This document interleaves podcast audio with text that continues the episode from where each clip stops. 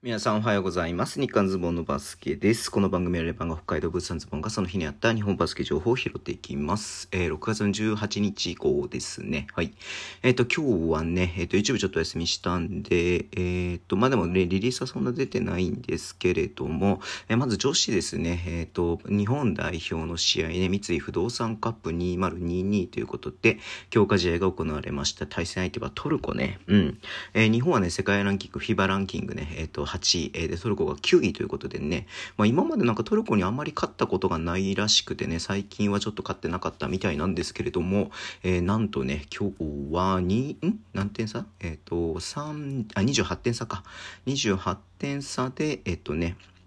トルコに、えー解消したということになりました。うん。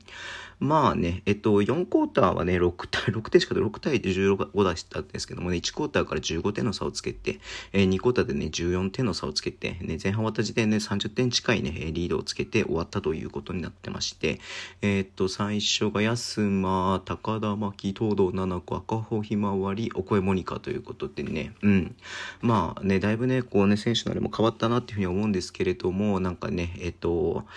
カウンターバスケットとかってね、なんか言ってましたけれどもね、そういうなんかこう、えー今ね、新しい取り組みをしてるみたいな、恩塚さんになってね、新しい取り組みをしてるみたいなんでね。まあでも本当にここ、えーだいぶかなりね、えーまずディフェンスが本当に良かった、プラスまあオフェンスもね、機能して、ちょっとね、えっ、と、ペースはね、後半落ちたものの、はい、しっかりね、これだけの、えっ、と、自分たちのペースでね、戦えたっていうのは本当にすごいことかなというふうに思います。えっ、とね、またあるんでね、続けてあると思うのでね、はい、頑張ってほしいなというふうに思ってています。はい。えっ、と、リリース環境は1件だけですね。えっ、と、仙台 89ers がネイサン・ブースというね、新しい外国籍選手と契約をしました。えっ、と、アメリカ人の選手なんですけれども、今季は、えっ、と、トルコ。はい。でその前は、えっとね、ドイツの一部リーグで3シーズンやっていて、その前はトルコでイタリアみたいな感じでね、えーまあ、日本、あの、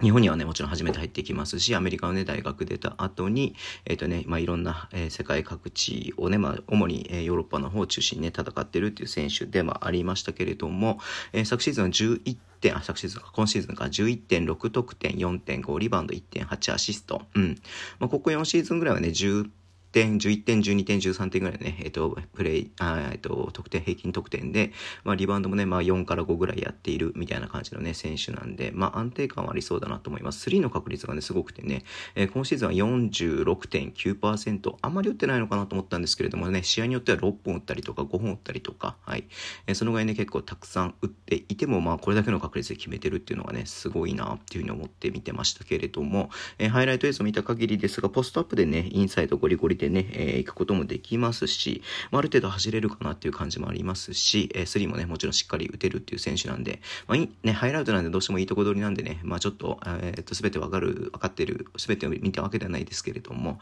まあ、でも本当に、えーこう、オフェンス、日本ではもっともっと無双するんじゃないのかなというふうに思えるような感じではありましたんで、えーちょっとね、期待したいなっていうふうに思って見ています。はい。ということでね、終わりにしたいと思います。Twitter でも一応発信します。ぜひフォローお願いします。YouTube 毎日やってます。ラジオとこ鍋で聞いてる方とボタンを押してください。では今日もお付き合いいただきありがとうございます。それでは、いってらっしゃい。